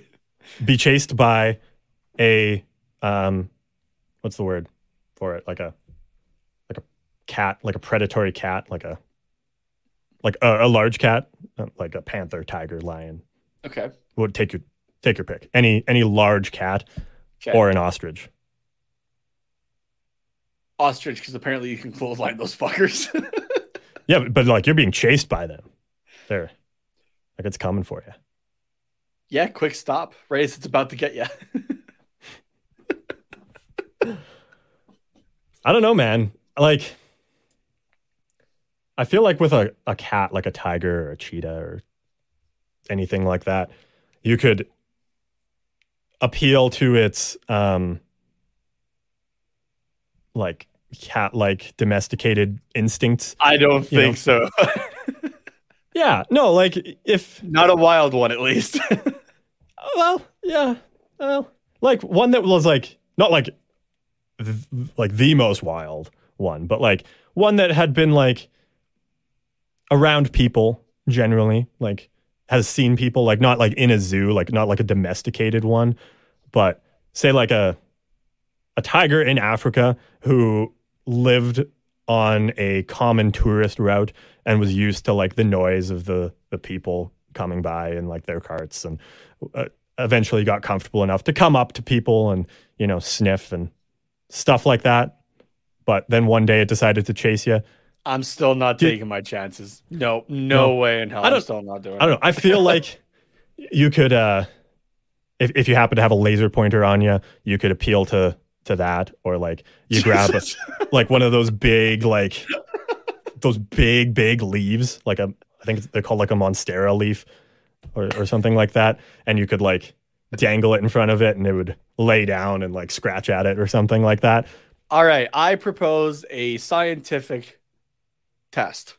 Okay. You go get fucking chased by a panther, and I will go get chased by an ostrich, and we will see who lives to give the results of said test. potentially neither one of us. The podcast might just cease to exist but so if it ever just you get radio silence from us that's what happened. But um i don't know. I feel like you, you could pull some scooby-doo shit if you were getting chased by one of those large cats you, you could turn it into from like a i'm gonna eat you chase into like a oh let's just play and have fun kind of thing or like you could distract it in some way even if it's like i don't know getting like just just tripping somebody else, then the cat would be like, "Oh well, this is easier. I'm just gonna gonna go for this one instead." But with an ostrich, if an ostrich was chasing you, it's got like a vendetta for you. Like it's got a grudge where it's like it doesn't matter what you do. It doesn't matter if you you, you know make it laugh or or you tackle it and then get into a tickle fight with it or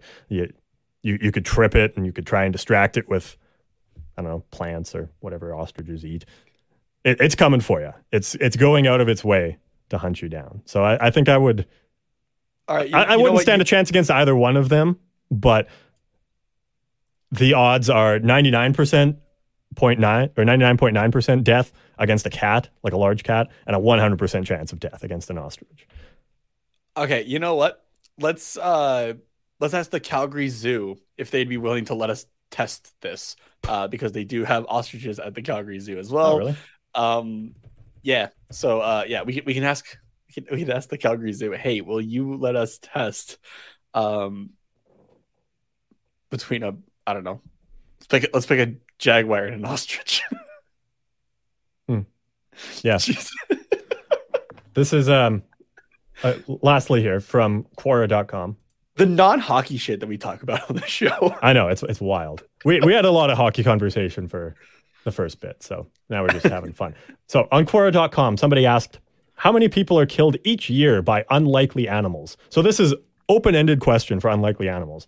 The top response lists a few different animals, but the first one they say are ostriches, and these birds kill about seven people every year, which isn't a lot, but it's more than you would think.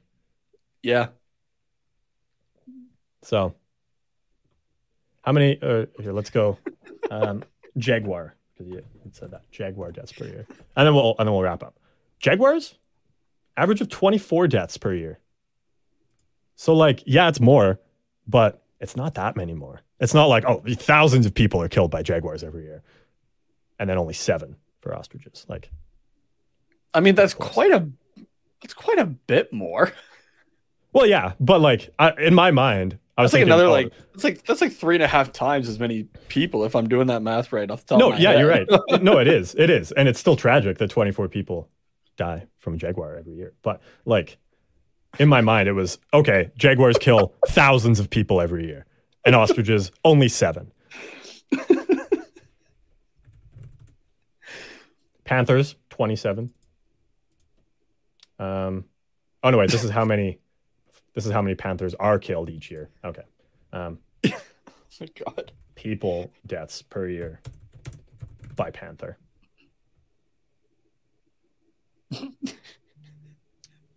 what? Why is it giving me? The, yeah, I don't know. what doesn't matter. what has this show become? Yeah.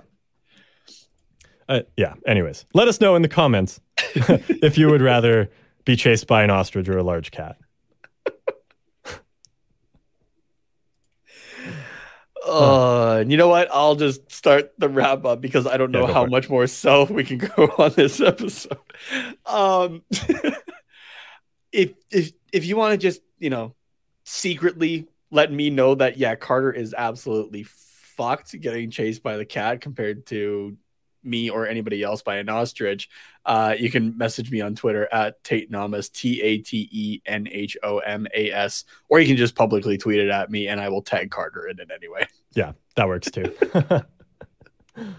uh, if uh, if you think I'm in the right here, or actually, you know what? Better if if anybody has ever um, been chased by an ostrich or had an experience with an ostrich, or you know what? Even if you've just eaten ostrich, egg, Send meat, otherwise, let us let us know. Let if anybody has any more info on ostriches, just in general, I would love to hear it. At Carter underscore Potts, P O T T S underscore ninety seven. Thank you guys very much for tuning in to this roller coaster of an episode where we went from firing Dallas Eakins and how much the Ducks suck to ostriches. Um, thank you very much. Go Ducks, go. We will see you next time.